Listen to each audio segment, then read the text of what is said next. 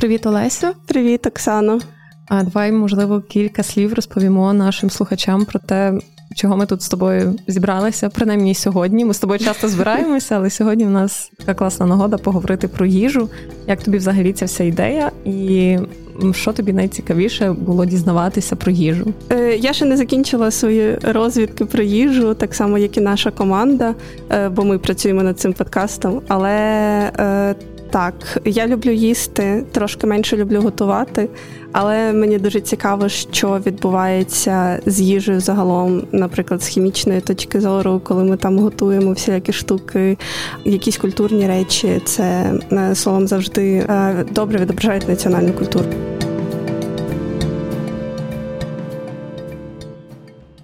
Вона послала за одним із тих присадкуватих пухких тістечок, які називаються маленькими мадленами, які на вигляд наче виліплені з рифленої черепашки морського гребінця. Я підніс до губ ложку чаю, у якому змочив шматочок тістечка. Щойно тепла рідина, змішана з крихтами, торкнулася мого піднебіння, як я здригнувся і зупинився, зосереджений на тому незвичному, що зі мною відбувається. Вишукана насолода охопила мене. І раптом мене ніби осяяло.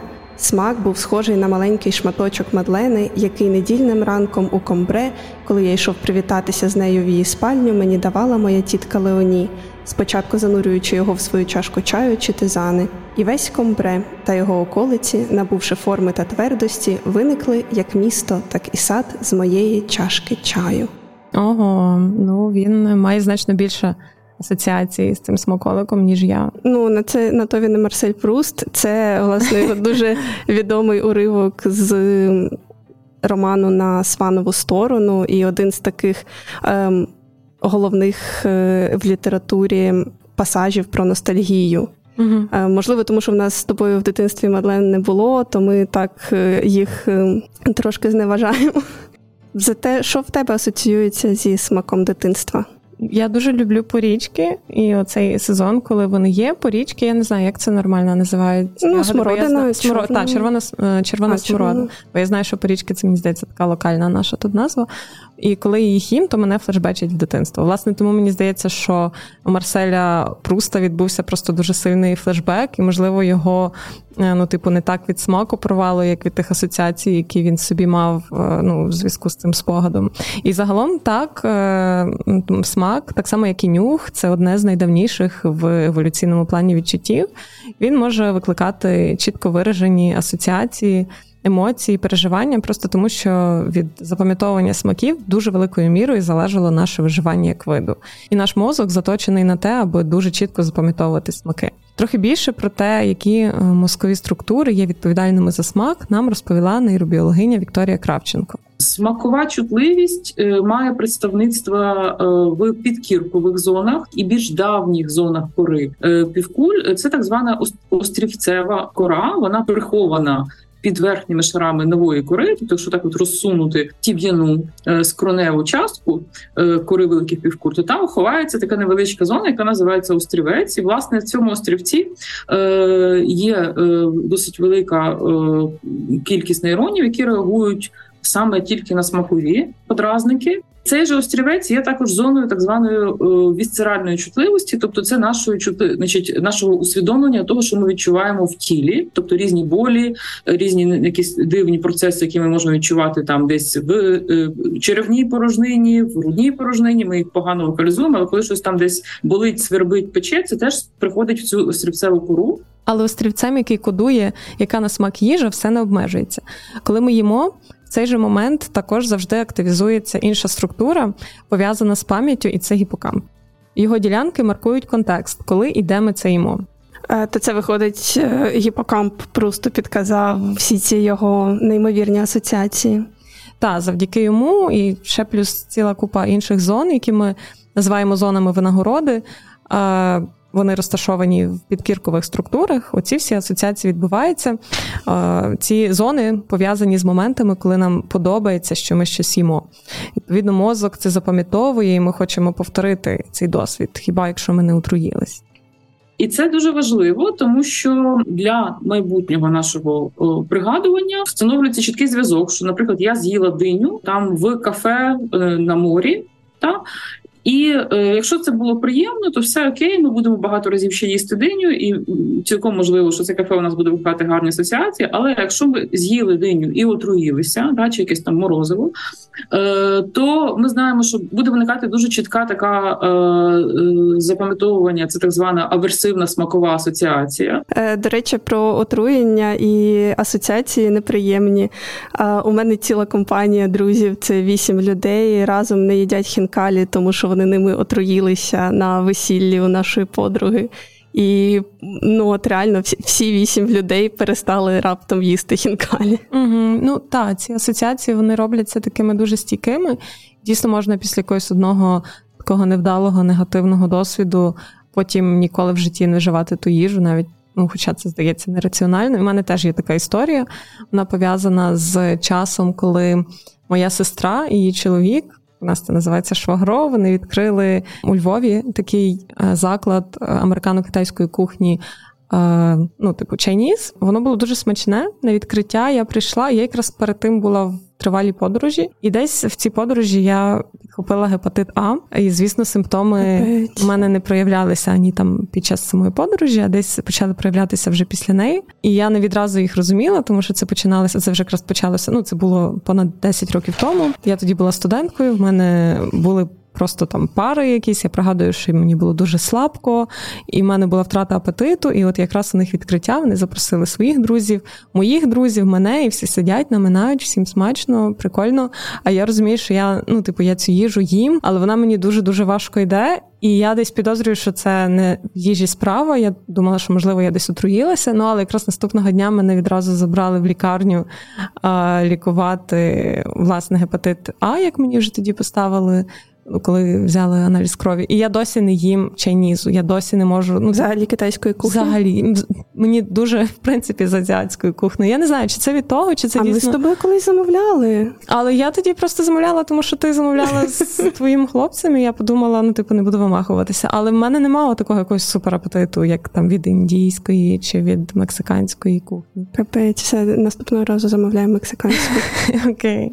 До речі, Вікторія Кравченко, власне, має пораду для таких, як я. Зараз ми її послухаємо. І от фактично такий нейрофізіологічний трюк, як це оминути, це те, що треба пробувати це їсти зовсім в іншій якійсь, іншому контексті. І це може допомогти мозку трошки обманути, що типу це вже не та диня, якою я отруївся там, ну, вдома, да? А спробувати з'їсти в іншому контексті, може це якось допомагає. Принаймні у мишей це працює, якщо вони пробують їжу, якою вони отруїлися колись.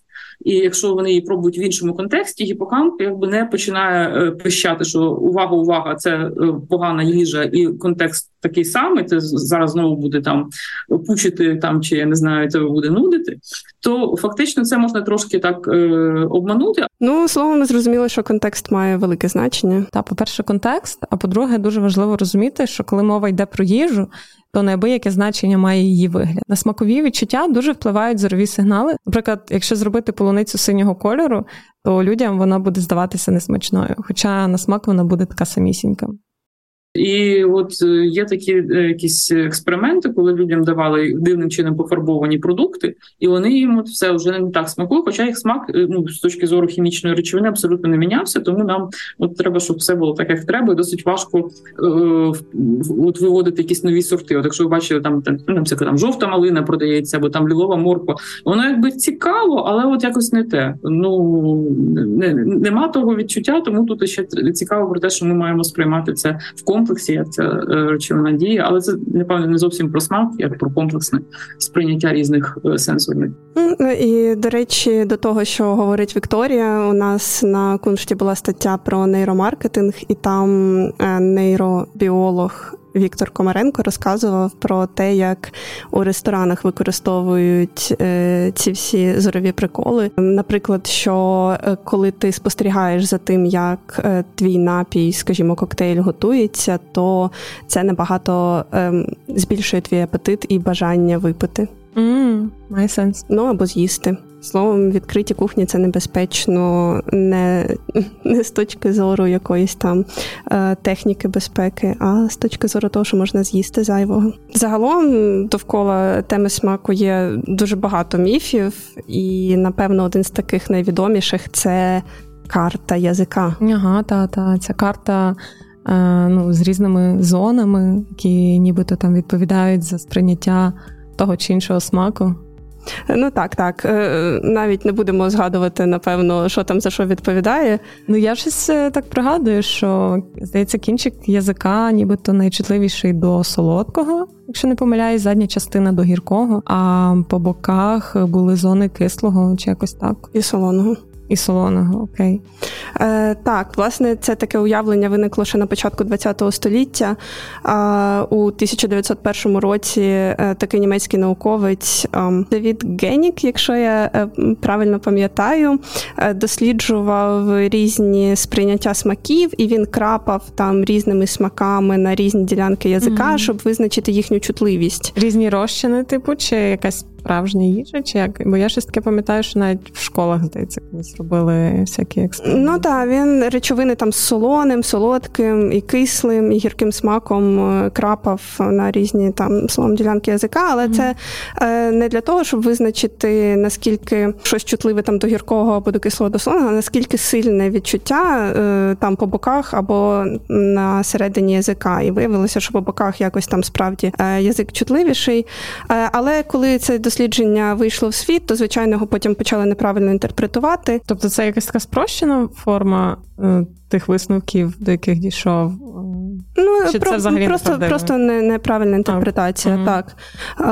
І, словом, відтоді ця карта язика чомусь стала популярною. Зараз відомо, що є різні рецептори також і у горлі, і на піднебінні, і вони розрізняють не тільки 4 смаки, а зараз виділяють і 5-й смак, який називається умамі. Власне, умамі – це смак м'яса, юшки, пармезану, якщо говоримо про італійську кухню, але в основному він поширений у східній кухні, азіатській, японській, наприклад, особливо. І, між іншим, він пов'язаний з глутаматом натрію, цим страшним словом. Угу. Сіль глутамінової кислоти, глутамат натрію використовують як харчову добавку, і вона саме діє на ці глутамінові рецептори, які дають смак умамі. Це те, що робить їжу нямкою? Грубо кажучи, так. Хімік і заступник директора з наукового розвитку музею «Експериментаріум» Олег Стасюк розповів нам про це більше і більш фахово. Його активно використовували ще в давньому Китаї, і його добували цей, не сам глутамат натрію, а глутамінову кислоту, її добували із певних рослин, водорослей, висушували цей порошочок, додавали до різного роду їжі, там рису і так далі, для того, щоб підсилити, і був такий більш насичений смак того самого м'яса. Тому що оцей смак ми відчуваємо, там, наприклад, коли їмо там помідор, там м'ясо, рибу, соєві продукти. Тобто глутамінова кислота, вона міститься в великих кількостях в сої, соєві соуси і так далі. Стосовно передозу глутаматом натрію, що буде, якщо вживати глутамат натрію в занадто великих кількостях? Чи це є якось небезпечно, напевно? Я не думаю, що ми переважно вживаємо в якихось таких глутамат натрію. Тобто, мені здається, що це взагалі... Глутаматова залежність. Мені здається, що це не дуже загалом коректна постановка питання, що, вживати забагато глутамату натрію, вживати занадто багато, не знаю, гіркого смаку. Словом, звичайно, що занадто, то не здраво, але це не якась страшна річ, якою там лякають глутамат натрію, наприклад, це смак також курячого бульйону. Тобто ми його використовуємо в щоденному житті, і це не є якийсь жах. Я, чесно кажучи, навіть не знаю, як можна, виходить, це сіль глутамінової кислоти, як ти можеш її їсти так, щоб передознутися. Була історія... Приблизно 60 років назад про, як він називався зараз, синдром китайського ресторану, що активно додавали глутамат натрію в ті чи інші продукти, і один із науковців в 60-х роках, якщо я не помиляюся, він видав статтю про те, що ось там люди їдять продукти харчування з глутаматом натрію, в них там з'являються якісь головні болі, болі в шиї, там, спині і так далі, прискорене там серцебиття. від глутамату натрію, але в подальшому всі ці дослідження, вони були, в подальшому дослідження впливу глутамату натрію на живий організм, вони показали, що негативних наслідків немає. Ну, крім того, що так як глутамат натрія, він доповнює, давайте не будемо говорити оце, цей термін підсилює, так, він доповнює смакові властивості тих чи інших продуктів. Відповідно, велике споживання продуктів з глутамат натрію, вони призводять до того, що тобі хочеться більше і більше їсти. Відповідно, це може бути наслідком ожиріння, там вплив на серцево-судинну систему, так, на концентрацію холестерину в крові там, і так далі. Словом, зараз є відомості про те, що у нас є десь близько 8 тисяч смакових рецепторів, і кожен з них містить цілий комплекс рецепторних клітин, які розпізнають кожен смак. Наприклад, дослідники Каліфорнійського університету проводили такий експеримент. Вони притлумлювали анестезію фронтальний нерв, який відповідає за нібито згідно з картою язика мав би відповідати за солодкий смак. Вони його притлумлювали, але люди все одно могли розпізнавати солодкий смак. І це дебанкт ідею про карту язика, хоча таких експериментів був не один, звісно. Тобто, чекай, якщо я правильно зрозуміла, всі ділянки язика здатні розпізнавати всі 5 смаків, але деякі ділянки є трохи чутливішими до тих чи інших смаків, ніж інші. Справді? До прикладу, є кілька досліджень, які демонструють, що певна кількість рецепторів, які розташовані в корені язика, чітко відповідають за гіркоту. Давай послухаємо, як Олег Стасюк нам про це розповідав. Коли, наприклад, ми споживали там гіркі речовини, а вони можуть бути, або, наприклад, недоспівші, так, речовини, які можуть там в подальшому погано перетравлюватися, або можуть бути отруйними речовинами. Відповідно, ці рецептори, коли активувалися, досить активно активувалися, вони призводили до, викликали блювотний рефлекс, так, щоб виблювати з себе ті продукти харчування, які потрапили там в шлунково-кишковий тракт. Також ми знаємо, і це теж нам Олег Стасюк розповів, що на кінчику язика більше рецепторів, які реагують на солодке, аби швидше активувати виділення у слині ферменту амілази, яка відповідає за розщеплення вуглеводів. І, власне, Олег нам пояснив, чому так. В різних регіонах нашої планети є селекція населення, яка має підсилений цей ген, який відповідає за виділення ось цієї амілази в слині, а є люди, які не мають ось цього гену, який відповідає за підсилення, виділення ось цієї амілази.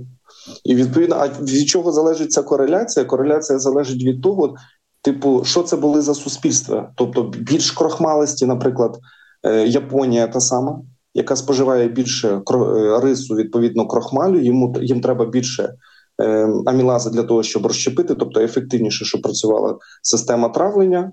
Так, я трохи не зрозуміла, до чого тут крохмаль.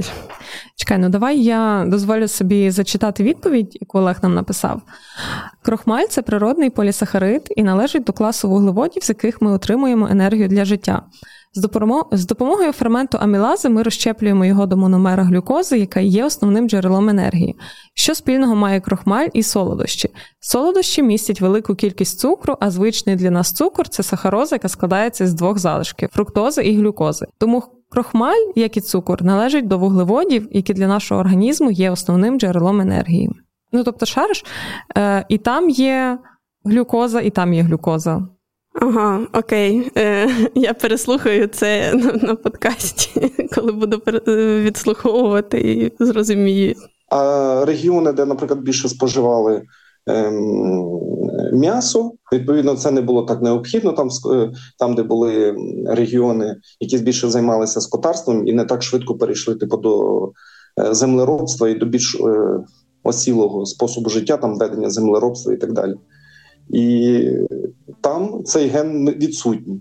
А якщо і присутній, то не в таких кількостях відділяється та чи інша амілаза. Тобто ми перейшли 12 тисяч років назад, ми перейшли до осілого способу життя, почали землеробство, почали більше споживати вуглеводів.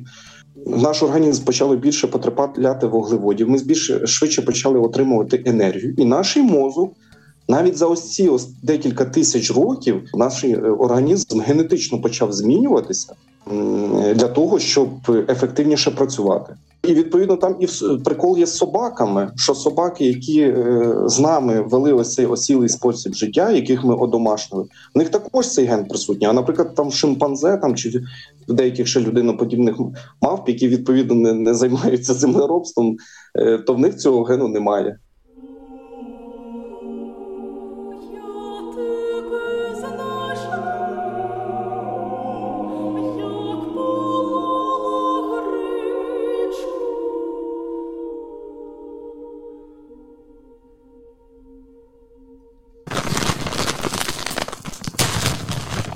Оксана, пригощайся чіпсами.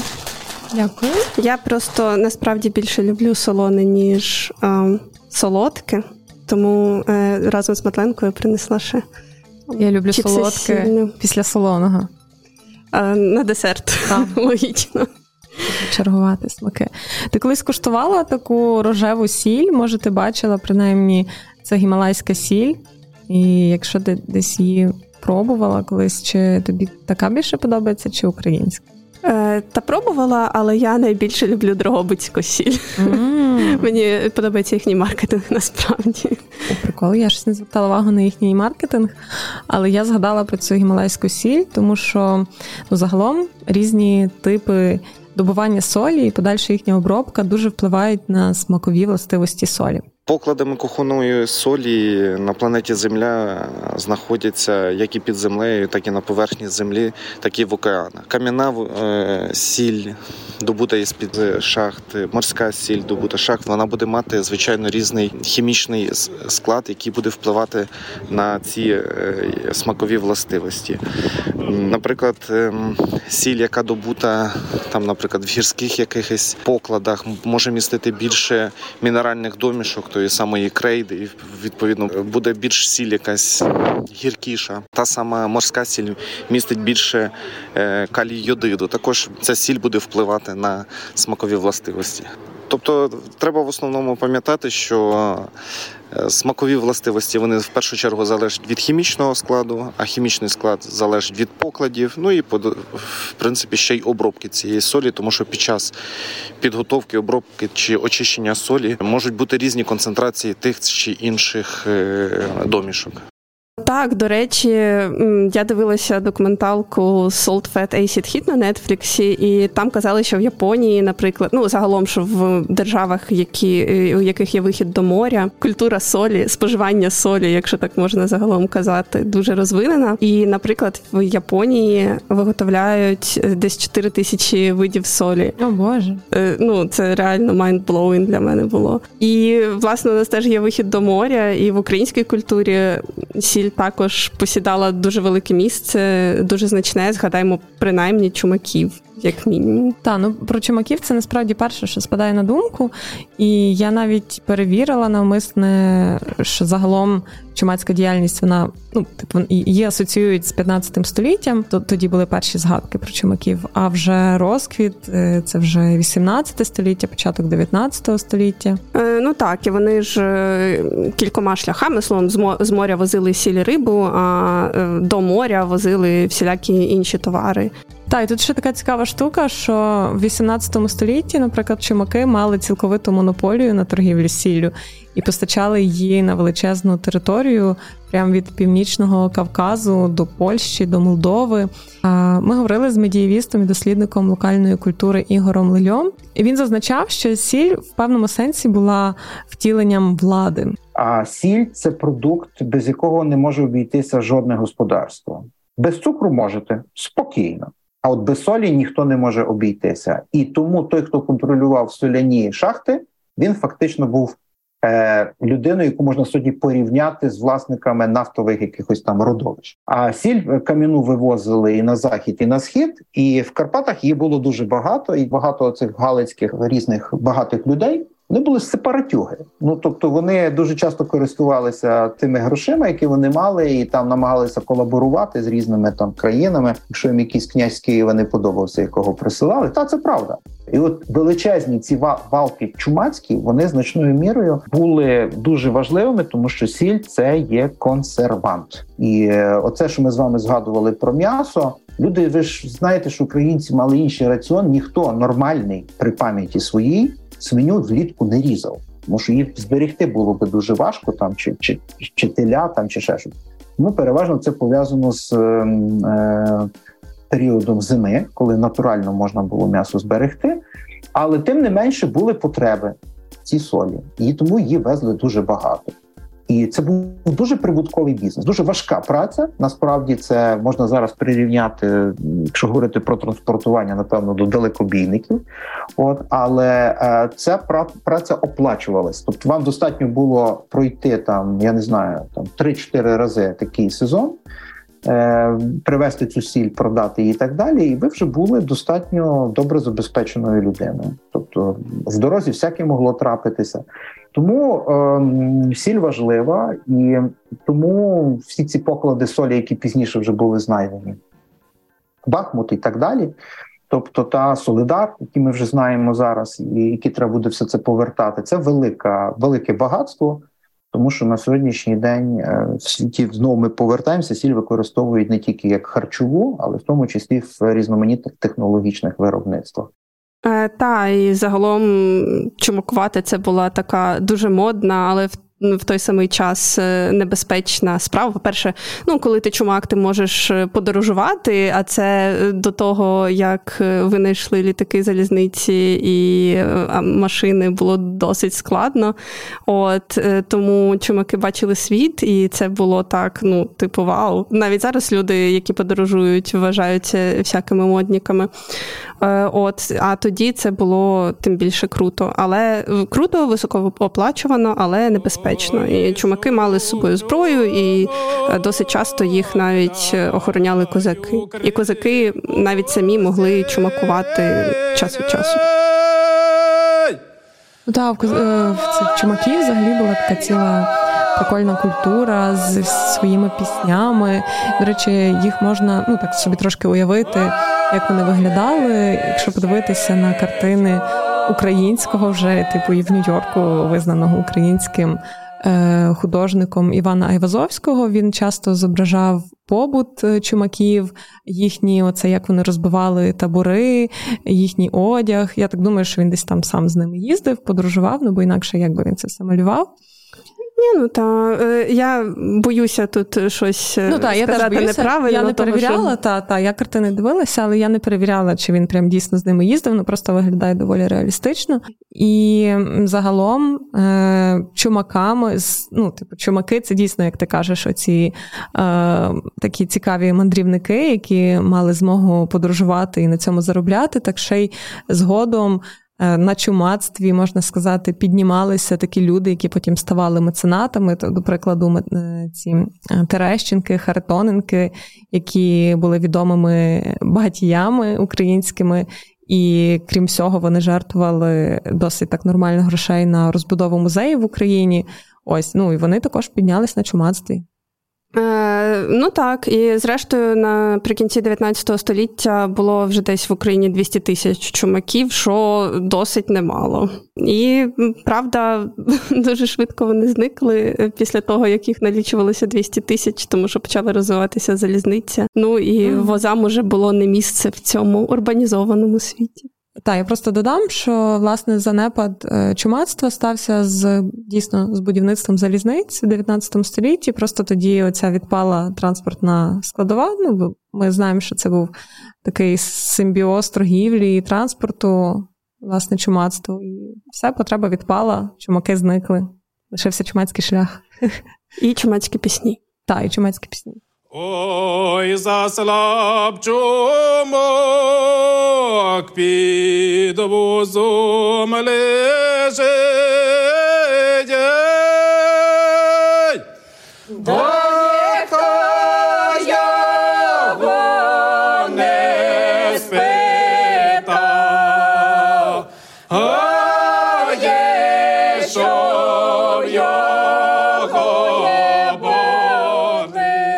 Знала таку штуку, що саме Французька революція ввела в житок такий термін «ресторан».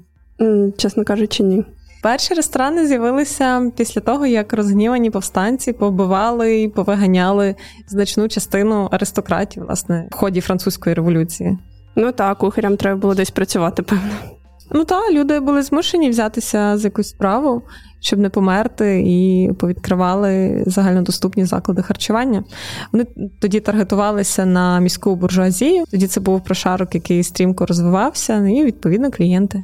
А вони готували такі самі страви, як модним аристократам? Чи це були радше такі прототипи ПХ?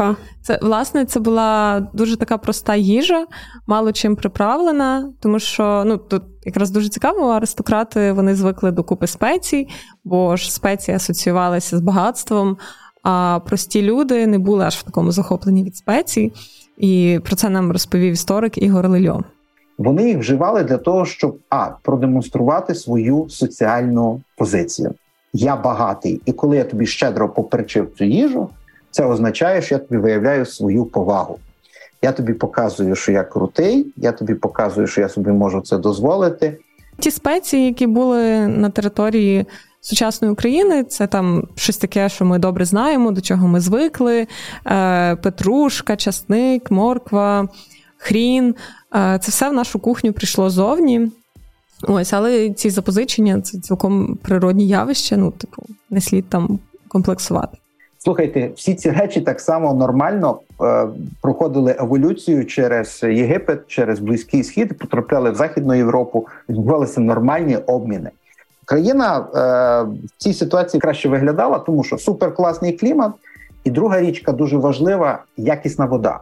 А ще ми поговорили з популяризатором ботаніки і працівником Природничого музею Національної академії наук України Олексієм Коваленком. Він нам розповів, що впливало на поширення спецій у національних кухнях. У деяких країнах спецій більше, в деяких менше. І причому іноді це пов'язують із кліматичним фактором, який пов'язаний ніби з тим, що спеції допомагають утримувати продукти від псування. Але багато сучасних досліджень говорять про те, що цей фактор не є основним у гарячості кухонь. Найчастіше на це впливає просто місцевий асортимент рослин, які зростають, торгові зв'язки, чи могли ці спеції потрапляти сюди, в якій кількості, і економічний стан, чи могли дозволити люди у таких місцях додавати ці спеції. Тому що, як правило, якщо спеції на ринку є, люди хочуть їх купляти і додавати до страв. Це не якась принциповий вибір, що ніяких спецій у кухні. І повертаючись до того, що росло на території сучасної країни. Так ось, здавна тут росла ціла купа ароматичних рослин, які використовувалися як спеції. Скажімо, цибуля ведмежа, або ти знаєш, що це є? Як її зараз називають, ведмежу цибулю? Та я знаю, бо я підгледіла.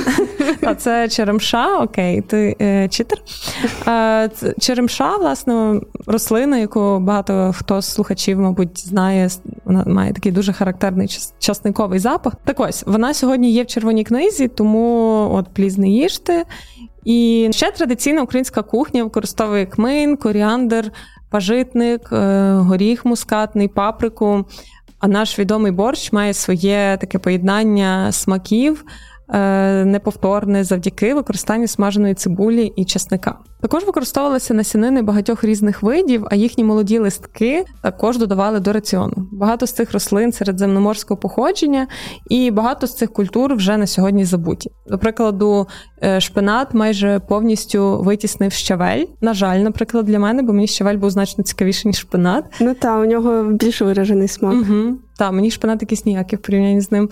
Ось, але це, я знаю, що багато хто любить шпинат, і насправді є страви з шпинатом, які я люблю теж, навіть банальний пиріг, з шпинатом. Так, шпинатний пиріг колись в сільпо був дуже смачний, його зараз не роблять. Але щавель – це нямка, і ось його раніше використовували, чи, до прикладу, той самий борщівник, сибірський, європейський. Ненавиджу цю рослину більшовик, є такий мем. Я таке не знаю. Це в Твіттері. Та, я, до речі, дуже здивувалася, як зараз, зараз це такий радше, не паразит, а така небезпечна рослина, яка там викликає алергію і всілякі такі опіки на тілі, наприклад. А я здивувалася дуже сильно, коли побачила, скільки його, наприклад, в Карпатах. Ти от, Оксана, зі Стрия. І я їхала біля Стрия недавно і просто була в шоці, що там всі там борщівникові поля, можна сказати. Я, власне, в горах була недавно, то я теж бачила ці борщівники. Вони загалом дійсно під дією ультрафіолету, вони дають ці такі опіки. Але раніше його використовували і для приготування супів, і взагалі це була така досить звична їжа в Східній Європі. Ось, тепер його мало вживають. До речі, те, що ми вживаємо і зараз, наприклад, гвоздику, корицю, яка асоціюється, не з українською кухнею так точно, але є згадка, що вона була також, наприклад, присутня у кухні Гетьманщини. Так що, можливо, вже тоді пили каву з корицею. Я не знаю, чи ти знаєш цей мем. Є такий прикол, що теж десь недавно в Твіттері почався з якогось відео, що якщо ти будеш пити по четвергах каву з корицею, то у твого чоловіка будуть грошові потоки йти. Я думала, будуть якісь гетьманські вуса. Ні, грошові потоки. Шапка. А чому? Було відео, де дівчина казала, що у її хлопця чи чоловіка класна зарплата, тому що вона п'є каву по четвергах з корицею, щось таке. Блін, вона сплутала причину і наслідок. Та-та. Це оце, коли ти плутаєш кореляцію, каузацію. Коротше, я такого мему не знаю. Я відколи видалила з Твіттера, дуже багато всього пропускаю. Але зато я знаю, що загалом спеції завжди здавна використовували в господарстві, по-перше, з дуже такою практичною метою – це збереження їжі. Отой самий перець, він містить в собі всілякі речовини, які можуть, до прикладу, відлякувати певних комах. І той самий лавровий лист. Ти взагалі колись бачила жуків в лавровому листі? Чесно кажучи, лавровий лист як, кущ лавру я останній раз бачила в Криму, коли ми з батьками їздили, мені було років 6. І ми там збирали лаврові листки, сушили їх і привезли додому такі прям величезні кульки з лавровими листками. Але так, жуків я там не пам'ятаю. Словом, так, він ще захищає їжу від того, щоб на неї напали паразити. Але, звісно, що найефективніший метод зберігання їжі – це завжди було соління або використання цукру в великих кількостях. Це ще, крім всього, мало такі потужні антибактеріальні властивості. Про цукор, сіль ми вже багато говорили. Давай поговоримо про щось таке більш пікантне. Насправді, поговоримо, може, про перець. Є ж різні види перцю. Є червоний, є чорний. Був такий журнал «Перець». Червоний то любов, а чорний то журба. Але ти сказала про пікантне, тобі більше підійшов журнал «Пан плюс пані». Такий теж колись був. Боже, я такого не чула. Про перець я чула. Так, таке було. Це який журнал еротичного характеру? Так, щось таке. Ага, боже. Окей, давай перейдемо до нормального перцю. Словом, чи є різниця між червоним і чорним перцем? Є різниця, але нам, давай на цю тему краще розповість Олег Стасюк. Чорний перець, там відповідає речовина піперин за гостроту, а в червоному перцю це капсицин. І піперин, він викликає ось цю також гостроту, він викликає біль, таку пекучість, так само як капсицин, але в піперина є дивна властивість, точніше в нашого організму є дивна властивість десенсибілізувати вплив піперина, що це означає, що він з часом притуплюється, на відміну від капсицина. І в піперина є цікава властивість, тобто його невеличка гіркота дозволяє ще активувати інші рецептори, які відповідають за інші смаки. Він такий м'якіший збуджувач саме гостроти, набагато м'якіший, ніж той самий капсаїцин. Піперин активує гостроту в певній мірі, не сильно, в певній мірі. Він збільшує відчуття теплоти у роті, і ось ця активація теплоти підсилює інші рецептори, які відповідають, наприклад, за солодке, чи за солоне, чи за кисле. І, відповідно, перець є непоганим підсилювачем смаку. Колись був такий фармацевт, понад 100 років тому, Вілбур Сковіл. Ось, він вигадав шкалу для вимірювання гостроти, і вона тепер так і називається – шкала Сковіла. І він гостроту вимірював досить таким примітивним методом. Він брав капсаїцин чистий, і, відповідно, ну, наприклад, вони брали чистий капсаїцин, вони його розводили. І, відповідно, як від кількості розведень залежало від того, наскільки ви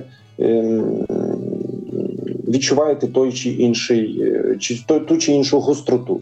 Оцінка гостроти відбувалася суб'єктивно. Що це означає? Що деякі люди більш виразно відчувають гостроту від капсаїцина. Деяких людей, можливо, це може бути трошечки приглушено. І, відповідно, для кожної людини ця гострота, вона по-різному відчувається.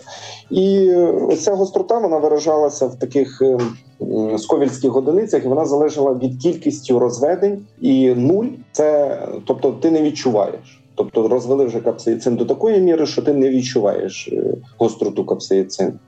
А мільйонні, наприклад, значення, десятитисячні, там, сотні тисяч значення, наприклад, сотні тисячні – це гостре, там, десятки тисяч одиниць сковільських – це нормально, типу гостро, ну а мільйонне значення – це дуже гостро. Ну, але на сьогоднішній день, звичайно, що цю шкалу можна і підправити, тому що є велика кількість методів, які дозволяють точно виміряти ту чи іншу кількість капсаїцину в продуктах харчування, там, типу, навіть кількість молекул на одиницю маси того продукту харчування. А ти колись пробувала щось таке прям супергостре? Ну, я люблю індійську кухню, і в нас зараз у Львові є справжні натуральні індуси, які дуже-дуже добре готують, і я в них замовляю часом їжу, і в них буває таке, що просто там ти їм кажеш, тобі трошки гостро, вони присилають тобі дуже гостро, але це все одно дуже класно. Ну, ніколи не так, що там прям очі вилазять, і ти потім вмираєш. Але, ну, завжди дуже-дуже смачно. Але я знаю, що це ще не межа, бо є люди, які прям завернуті на тому, щоб їсти гостро, і вони до цього йдуть такими кроками. Ну, коротше, в мене немає такої цієї. Та, я колись пробувала соус, який називається One Hungry. Hungry – це типу щось голодне. 100% pain. Ну, якби назва говорить сама за себе. І мій сусід робив якусь чікарі, чи що, я вже не пам'ятаю, крислом якусь їжу, і додав надто багато цього соусу до їжі, і ми просто спробували по ложці, і це неможливо було їсти. Ну, настільки, я потім ще півдня, напевно, це все запивала водою, молоком, чаєм, і чим взагалі... Коротше, всім, чим можливо. Так, але спеції ще, окрім всіх цих прекрасних відчуттів, точніше, можливо, через всі ці прекрасні відчуття, які вони нам дарують, їм приписують лікувальні властивості різні. Напевно, ти теж в дитинстві мала справу з таким чимось. Та, ну це класика. Ну і не тільки в дитинстві, навіть зараз можна почути, як часом при гострих респіраторних людям пропонують вживати більше чеснику чи там цибулі. Я, ну, мені розказували друзі, що у них, що їм батьки давали чесник просто, щоб вони висіли, ну, типу, зубчики чеснику, щоб висіли як кулон в цьому, знаєш, ця коробочка від кіндер-сюрпризу, така невеличка, от її пробивали в ній дірочки, клали туди зубчик чеснику і так відправляли в школу. Боже, а я згадала таку штуку прямо. Це від грипу, якщо що. От щойно, поки ти це сказала, в мене стався флешбек, колись, коли в мене болів зуб, до прикладу, якщо це був зуб з правого боку, то на ліву руку мені бабуня ставила таку дольку часника, обмотувала бинтом, марлею, коротше, чимось обмотувала. Я мала так спати з тим часником на руці, і тоді мене ніби попускала... Ну, коротше, це був якийсь такий народний метод. Боже, в тебе не було опіків якихось? Ні, це, ну, типу, вона була, по-моєму, така в шкурці. Ага. Коротше, я не пам'ятаю, як це все було, але я оцю штуку щойно згадала, що я так в бабуні якось спала, і в мене був часник до руки примотаний. І мене потім зуб не болів. Магія? Магія чеснику. Так, ну, словом, дослідження нормальні наукові показують, що жодної ефективності всі ці методи не мають. Але... звичайно, я не рекомендую, якщо що, я рекомендую дітей вести до стоматологів. Я думаю, що в мене стоматолог був тоді зранку назначений, бо якщо що, в моєму дитинстві вже існували стоматологи, все окей. Я просто, напевно, мала якусь ту ніч перечекати. Я не знаю, можливо, це був якийсь відволікальний такий маневр, бо моя бабуня могла, ну, вона все-таки була доволі прагматична людина. Я думаю, що, можливо, це щось мало якийсь інший сенс. Ну, але, словом, шкоди переважно ці всі методики також не несуть. Ну, так, якщо дуже захочеться, то прошу дуже. Якщо людина в цей час, ну, там, з'їсть зайвий зубчик часнику, от, і це не буде якийсь там відро часнику, то, певно, теж якоїсь небезпеки це не несе.